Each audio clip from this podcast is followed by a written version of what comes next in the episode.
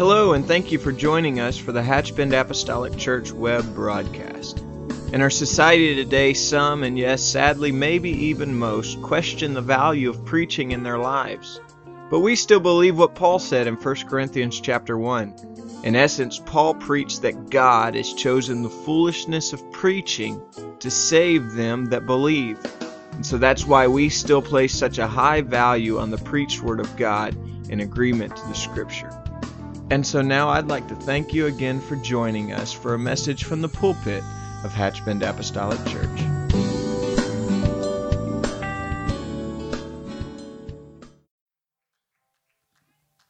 Oh, I'm thankful for the presence of the Lord. It's the difference maker every single time. And when His Spirit begins to move, we know we can hear His voice. And where the voice of the Lord is, something miraculous can take place. Psalm 29 and 4 said, The voice of the Lord is powerful. The voice of the Lord is full of majesty. The voice of the Lord can put you back on the right track. It can give you strength when you're feeling weak, encouragement when you're feeling discouraged. It can lift you up when you're down low.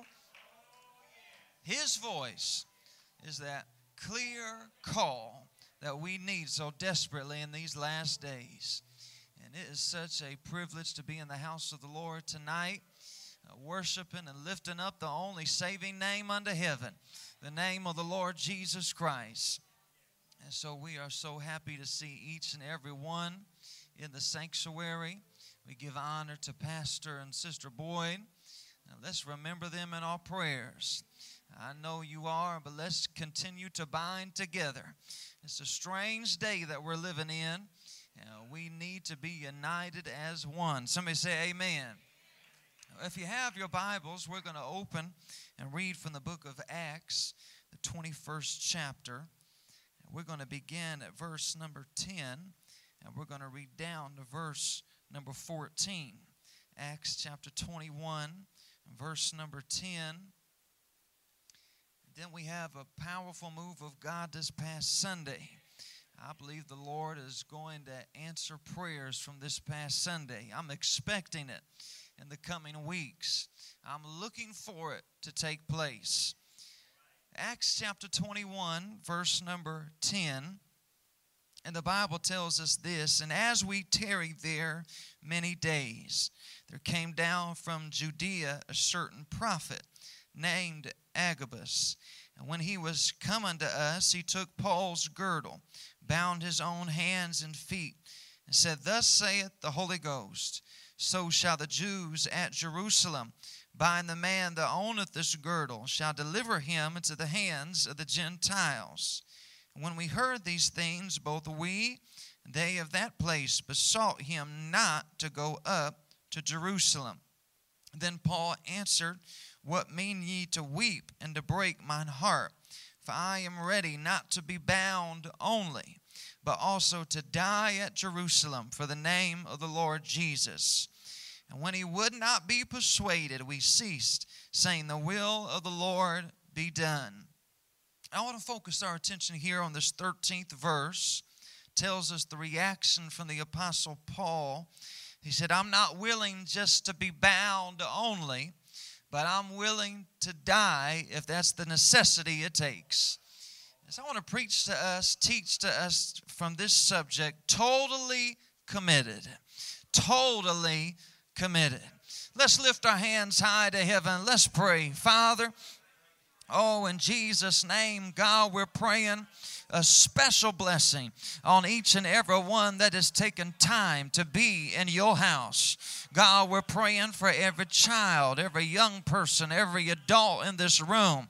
That, Lord, you would open the windows of heaven and you would pour out your word. It would minister and it would speak, it would edify, and it would ignite a fire in our hearts. God, we give you all praise, give you all glory, give you all honor in Jesus' precious, all powerful name. Amen and amen. You may be seated. Thank you for standing with me. Well, we are reading about this man uh, who is seen over and over again in the Word of God. His ministry was powerful and productive. It was linked with supernatural outpourings and uh, magnificent miracles. It seemed like everywhere he went, lives were changed, destinies were altered, and even devils were cast out.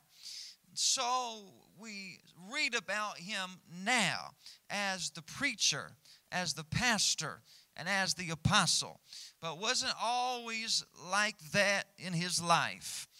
There was a time before his conversion that he didn't understand Christianity. He didn't have the proper comprehension of what the church was really about. So, because of that, he tried his best to destroy and to overthrow it. He would often go to great lengths and take extreme situations and do his level best to stop their message and their movement from going forward we read in the New Testament of him, the Bible saying, wreaking havoc in the church.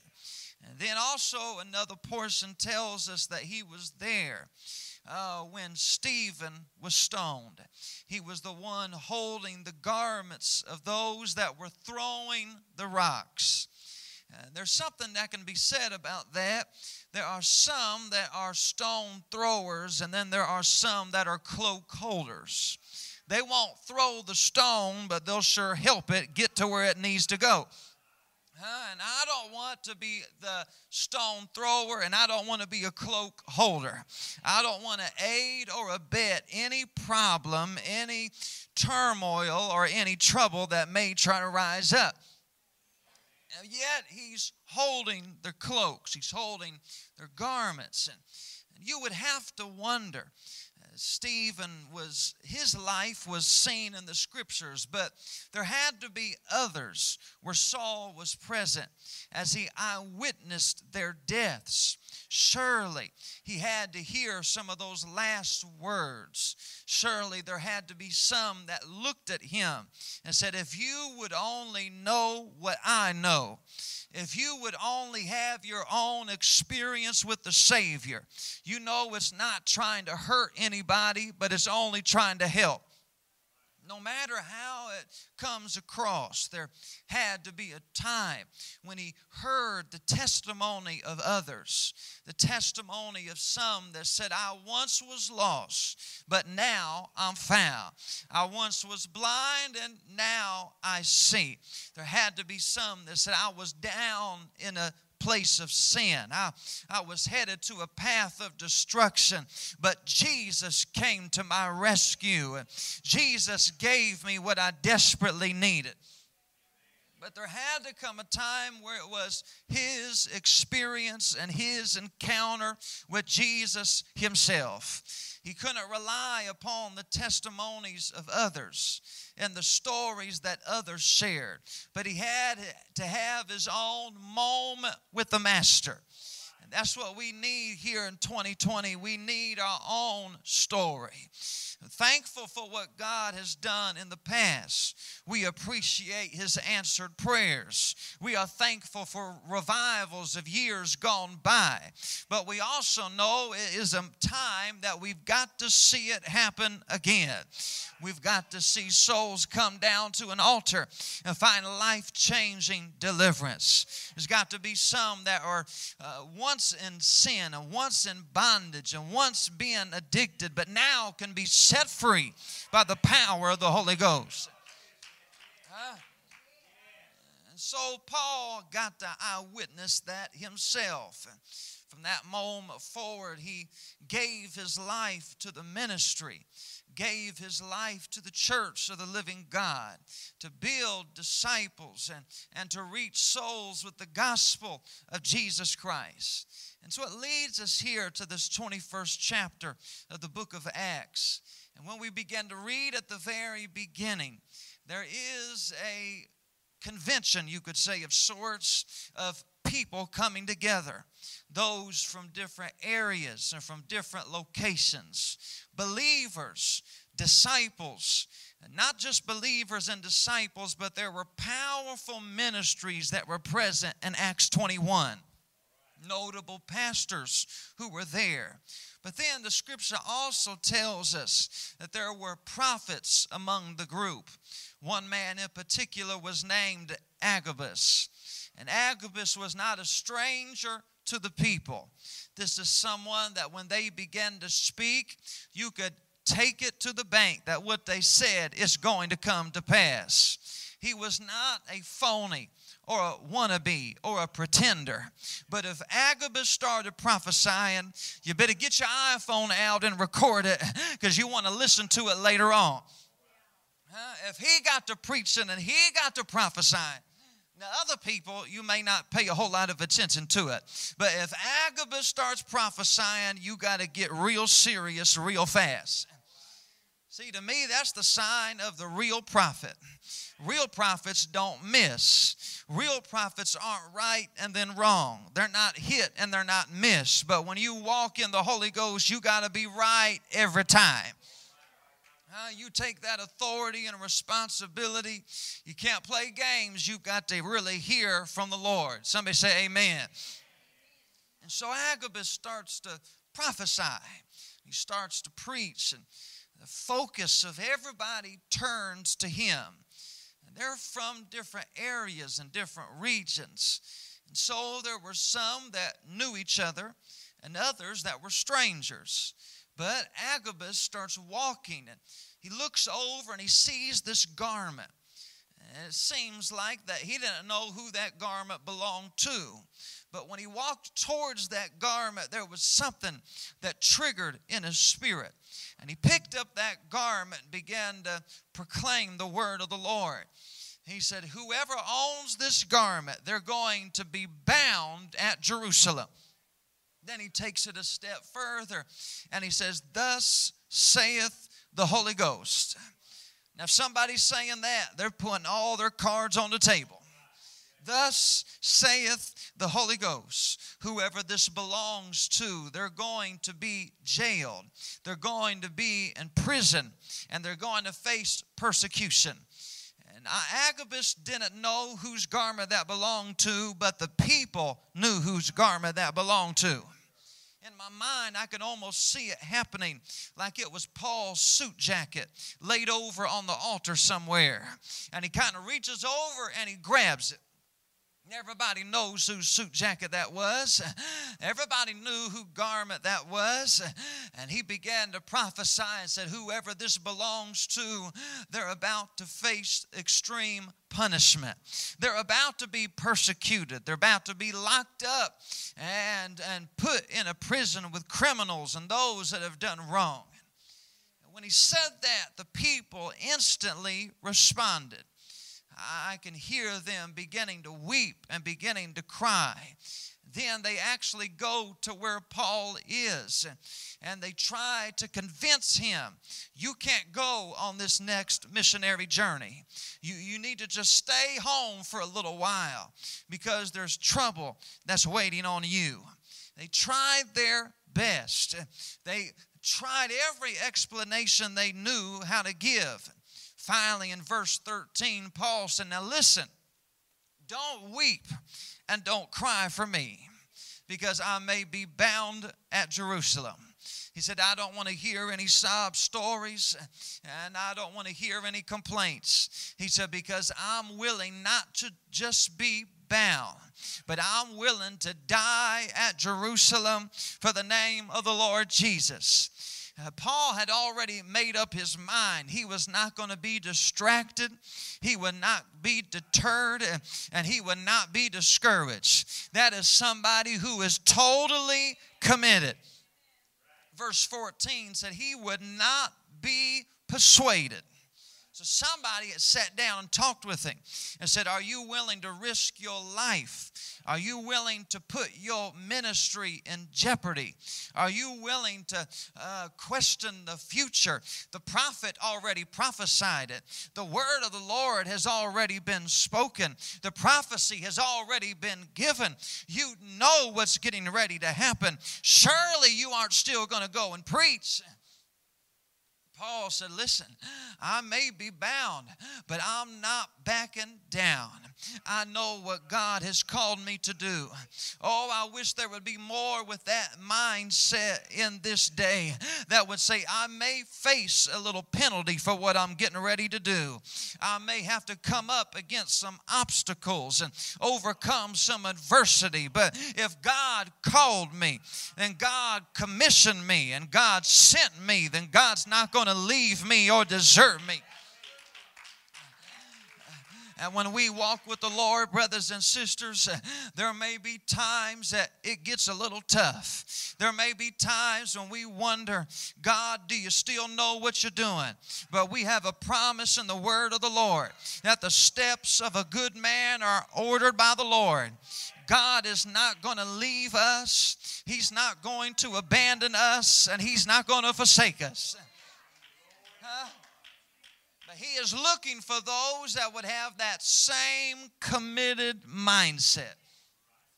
It was the missionary, uh, David Livingstone, who went out into the jungles and would reach for people and never even heard this gospel message. And so he would call back to the States asking for help. If there was anybody that they thought would be willing to come. So he would have this communication back and forth. And oftentimes he would be right in the thick of this mission uh, without any help and without any kind of assistance. And yet he just put his shoulder to the plow and work. And when he'd get the calls, they would ask if, if any openings have come up, if there's anything that he needed, he'd always reply with the same answer Of course, I need help. Huh? And they would ask this question Are there any good roads to get to where you're at? And he said, I'm not looking for people that are looking for easy roads. I'm looking for people that will come if there's no road at all. Uh, there are some that only want it if it's easy, if it doesn't cost them a lot. But I'm going to tell you if you really want to move in God, if you really want to experience the supernatural power of the Holy Ghost, if you really want to make a difference in your family, in your loved ones, in your friends, it's always going to take a sacrifice. It's going to be those that are willing to take the stand and do whatever's needed, whatever has to be done. And Paul was the one that would stand up and say, No matter what it takes, I will not be persuaded not to go. We find him talking about being persuaded to do other things. He said, I am persuaded that neither death, nor life, nor angels, nor principalities, nor powers, nor things present, nor things to come, nor height, nor depth, nor any other creature shall be able to separate us from the love of God which is in Christ Jesus our Lord. Nothing can separate somebody who's latched on with the teeth of a bulldog. Nothing is going to separate somebody who's got their mind made up you can tell who the pillars of the church are because they come no matter what happens. They serve the Lord in the good days and in the bad days. They're serving the Lord when they're in good health and when it's bad health, and sickness and good days and storms and troubles. They're still serving Him. You know what that's called? It's called totally committed. Totally committed. It was Julius Caesar uh, that led his armies. Caesar, renowned in history uh, for the kingdom that they built. And Julius Caesar was leading his army to the cliffs of Dover, to the edge of Great Britain. And uh, they had got to the cliffs and they had all uh, got out of their boats and set out on this journey. They were coming with an element of surprise. Caesar said that if they really wanted to overthrow an entire country, then they had to catch them flat footed and off guard. And so, with all of these men willing to risk their lives and go with him, they set out from this journey. And as they were walking in unison, after a little while, they began to hear some cries and some yelling and some screaming. And finally, Once they figured out what was going on, there was some messengers towards the back of the uh, group and they came to the front and said we need to tell you what's going on. We need to show you just off this hill. You'll see it for yourself. And so they began to walk towards the edge of the cliff. When they got to the edge of the cliff they saw it firsthand. Their entire fleet was on fire all of their ships and all of their boats were ablaze and somebody began to speak up who was it among us that let the secret out? How did the enemy know that we were coming? How was the adversary aware this is where we were going to land? How did they know Eh, they can't even be that far away. The fire is still fresh. The boats have just now started to burn. They have to be close. And before pandemonium ensued, it was Caesar that stood up and he began to look at his soldiers and said, It was not the enemy that set our fleet on fire. I'm the one that set the boats on fire. What? Talk about questioning leadership. That was a moment that they probably questioned leadership. What are you doing? Why would you destroy our own boats? He said, Because as long as those boats are in harbor, we'll always have a plan B. If the battle gets a little rough, we can always run back and we can escape. But now that the boats are burned up, you got one option, and you better win. We got one, there is no retreat. There is no other second plan. There is no way around this. If we don't defeat them, they're going to defeat us. If we don't annihilate our adversary, our adversary is going to annihilate us. And when I read that story, I thought to myself, how many times do we have ships of sin that we let dock in our lives? How many boats of other possibilities that if it gets going not quite the way I like, if it gets a little too tough, if it gets a little uh, full of turmoil, then I've got another way out. But once you decide in your heart and determine in your mind that I'm going to set my ships of sin on fire, it's no other way around this. There's no other life to live. Peter looked at Jesus if he, when he said, Will you also go away? He said, Where else are we going to go? We've left our careers. We've left our futures. We left everything else behind. And when you really get in serving the Lord and you really get on fire for God, the world just doesn't dazzle you like it once did. The world just doesn't appeal to you like it did previously before. Know what Caesar did on the cliffs of Dover that day? He made a statement I am totally committed. Totally committed. No matter what comes, we're going to be committed. I wonder for a moment if we can raise our hands to heaven. Oh, I feel the Holy Ghost here. I feel like the Lord is wanting to speak to somebody's heart, minister to somebody's soul here. Oh God, I want to be committed to you. All that I have, all that I am, all that is within me, Jesus. God, we want to be committed to you. Oh, hallelujah. Oh, hallelujah. See, the Bible gives us examples time and time again of those that would take the stand and would square their shoulders and lift their head up high and be willing to stand if they were the only ones left. We find in the book of Daniel, the third chapter, that there was a king by the name of Nebuchadnezzar. Nebuchadnezzar was eradicating the history of the people of God. He was bringing in ideology and he was bringing in idolatry to make matters even worse, he had even went one step too far. He had made a golden image.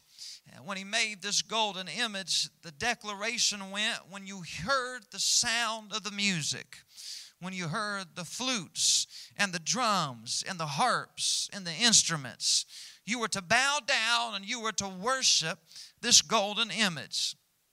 And if you didn't like it, and if you didn't align with what he thought you should align with, there was something waiting for you. Come on, Bible readers. You were thrown into a burning, fiery furnace. No other option. So Nebuchadnezzar started his tirade and his inquisition began. And people, one right after another, began to fall down and worship this golden image. Yet in the scriptures, we find that there were three young men by the name of Meshach, Shadrach, and Abednego. And word came back to Nebuchadnezzar that three, these three young men were not bowing. They weren't doing it, knowing what was waiting on them, knowing that they could lose their life, knowing what was going to be in jeopardy. Nebuchadnezzar said, Well, this is what we're going to do. We're going to go to where they are. And in my mind, I can just imagine him with his chariots and his soldiers and the music being played. He was going to have a grand entry. He was going to make sure to embarrass those boys. He was going to embarrass those young men at the very least. Can you just try to picture this with me now for a moment? All of these soldiers coming, and the king is there, and his rulers beside him, and dignitaries surrounding him. And while they are coming closer, there's a group of people, and all over these people are bowing down. But yet there are three that are standing head and shoulders above everybody else. So sometimes I, I try to put myself uh, right where this is happening. If you could just envision with me for a moment this taking place right before your eyes. You're standing there and you're surrounded by people that you know. Now, make no mistake, Meshach, Shadrach, and Abednego, when they were standing there, they weren't surrounded by strangers. They were surrounded by people they had lived their whole lives with. Huh? This was family members. This was people they went to the synagogue with every Sabbath. This is the one that were taught on the same pews, heard the same sermons, felt the same spirit. Huh? This is not somebody just random. They look around and they see their aunt. They look over there and there's their cousin. They look over there and that's their, the neighbor boy that grew up beside as a kid. And they're all bowing down and you can feel the pressure. If you don't know what pressure feels like, we're starting to feel it right now in 2020. If you don't bow down to a certain ideology, there's some pressure that starts getting put on you. Can you imagine what it must have been like physically standing there? And you, I can hear people saying, What is wrong with you? Do you think you're better than us? Do you, do you not realize what's going to happen? That Nebuchadnezzar's coming. You better count on it. He's coming. Uh, he's going to put you all in that fiery furnace. And yet they're still standing there. And now they can hear the chariots coming. Uh, they can hear the trumpets sounding. Uh, they can hear the proclamations going forth. It's just a matter of minutes. Nebuchadnezzar and his most vile men are about to show up and I can hear maybe somebody not far away saying, you know, what you ought to do is just reach down and act like you're tying your shoe or something. You know? That way you're bowing down, but you're not really bowing down. You know, some people's always got a way out. They got loopholes, you know, to get around this thing. But somewhere there was some integrity in these boys. I said, I know I could probably fake it. I know that I could probably just go along and do what everybody else is doing. But there was something that was taught to us, there was something instilled in us. Oh, I feel the Holy Ghost. And I just can't bend over like everybody else is doing. I just can't act like everybody else is acting. And I know this doesn't mean anything to you, but it means a whole lot to me. And I just can't compromise my convictions and I just can't lay aside my integrity. I believe this to the core of my being. And you can do whatever you want to do. But as for me, I, we just not going to do it. So this pressure's mounting on them. And finally, Nebuchadnezzar shows up. And these three boys are still standing. You got to give it up to them just for standing that long. You got to give it up to them that somebody didn't hit them in the head with something. Because they know if Nebuchadnezzar's, he might get a little angry. He might not just take it out on you, he might take it out on everybody around here. And Nebuchadnezzar shows up some of the very first words out of his mouth. He said, Who is the God that's going to deliver you out of this burning fiery furnace? I don't know what he was asking, but if you've been around church any length of time, what he was doing, he was throwing my softball. Are you teasing me? Are you just wanting me to tell you what God can do? and how great He is because we know about how great God is. He's the one that spoke the world into existence, He hung the planets into orbit, named every star. You want to know about this God? He's the one that called Abraham out. He's the one that spoke to Moses and led Moses out of the bondage of Pharaoh and left uh, got Israel out of Egypt and crossed over on the Red Sea. Who's the God that's going to deliver us? It's the God that does what he does best. He's the one that made David dance in the street. He's the one that gave Solomon all of his wisdom. Who is this? Is the one that put integrity in Esther's mind and her heart and in her soul. This God is the one that's never lost a battle. He's never been defeated. He's never been overthrown. He's never been abused or taken advantage of. This God that we serve Notice how they responded. They said, O king, we are not careful to answer thee in this matter. Our God, whom we serve, he is able to deliver us out of this burning fiery furnace. You don't think so? Our God's a heart mender. He's a mind regulator. He's a soul satisfier. This God that we serve, He's the doctor in the sick room. He's, he's the lawyer in the courtroom. He's the rock in a weary land. He's a shelter in the time of storm. He's a bridge over troubled waters. He's a rainbow after the long rain. This God, I'm going to tell you who this God, he's Adam's redeemer, Abel's vindicator, Abraham's sacrifice, Noah's ark, Jacob's star, Joseph's dream, Gideon's captain, Samson's strength, Joshua's champion, Deborah's authority, Esther's integrity, David's music, Solomon's wisdom, Elijah's fire, Micah's mercy, Malachi's messenger, Isaiah's prince, Jeremiah's balm, Ezekiel's wheel. Oh, I don't have to worry about God. You're the one that should be nervous, Nebuchadnezzar. This God, hey, when Jesus was hanging up on the cross and they mocked him, he said, I can call legions down on you, Bubba. But they stood there and said, Listen, this God, He can scoop us up and He can take us out. He can rescue us and He can take you down.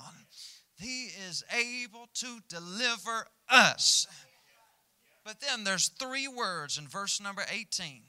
They said, But if not. I know He's going to take us, He's going to rescue us, He's going to help us, but I got a news flash for you if He doesn't. And if we get burned up alive in that furnace, and if our lives come to an end, and it's all but over, I got something to tell you. We still will not bow down brother, that is totally committed. They said, Listen, Nebuchadnezzar, you may think you got the last word. You may think that you got all the power and you got all that you need. But let me tell you, if God rescues us, He rescues us. If He saves us, He saves us. But if He doesn't and we stand here and we go out, then we will just go out because we will not bow. Oh, would to God that that would be the mindset of us today. Oh, we, we may need it. The prophet Jeremiah knew about the power of the Lord. Jeremiah 33 and 3, he said, Call unto me, and I will answer thee, and show thee great and mighty things which thou knowest not. Jeremiah 29 13, he said, You shall seek me and you shall find me when you shall search for me with all your heart. But then the old timers used to preach a little something that Jeremiah spoke. He said, If you can't walk with the footman, how are you going to run with a horseman? If you can't do it when it's pretty easy right now, there's not a lot of persecution, there's not really a lot of adversity. If you want it, you can do it. If you want to be saved, you can be saved. If you want to lift your hands, you can lift your hands. You want to come to church, you can go to church. Jeremiah said, There may be a day when it starts getting reversed. one man said, Some people are willing to die for him, but how can we die for him if we can't live for him? I want to live for God with all of my heart. I know that's the prayers of everybody in this room. It's my desire. I got to make it to heaven. There's a heaven to gain, and there's a hell to shun. There's a Savior to see and a devil to avoid. I got to make sure I get there. I got to make sure I see Him. I got to make sure it may cost me a little something, but it's worth every sacrifice. It's worth anything I have to give up is worth anything that's asked of us. Because we got to be totally committed. One more time, can we lift our hands to the Lord? The music's getting ready to come. I'm getting ready to close. Oh, I feel the presence of the Lord here tonight. Can't you feel a strength coming? Woo! Why don't you make a declaration right where you're sitting? God, I'm going to commit my life to you. I'm going to commit to you in prayer. I'm going to commit to you in Bible reading. I'm going to commit to you in fasting. I'm going to commit to you in witnessing. I'm going to commit my life to you, oh God, today. Oh, hallelujah. Oh, hallelujah. Could you stand with me all across the house? As every head is bowed, every eye is closed, let's pray together. Father, in the name of Jesus, God, we are so appreciative of your people, those that are willing to take sacrifice after sacrifice after sacrifice. But God, I'm praying now that you would send a wave of encouragement. God, let there be a refreshing anointing that began to sweep through this place. God, from the front to the back and from the left to the right, would you just open the windows of heaven? God, open up the floodgates and pour out what cannot be found in this world. God, give us a little taste of heaven now. In Jesus' name. In Jesus' name. In Jesus' name.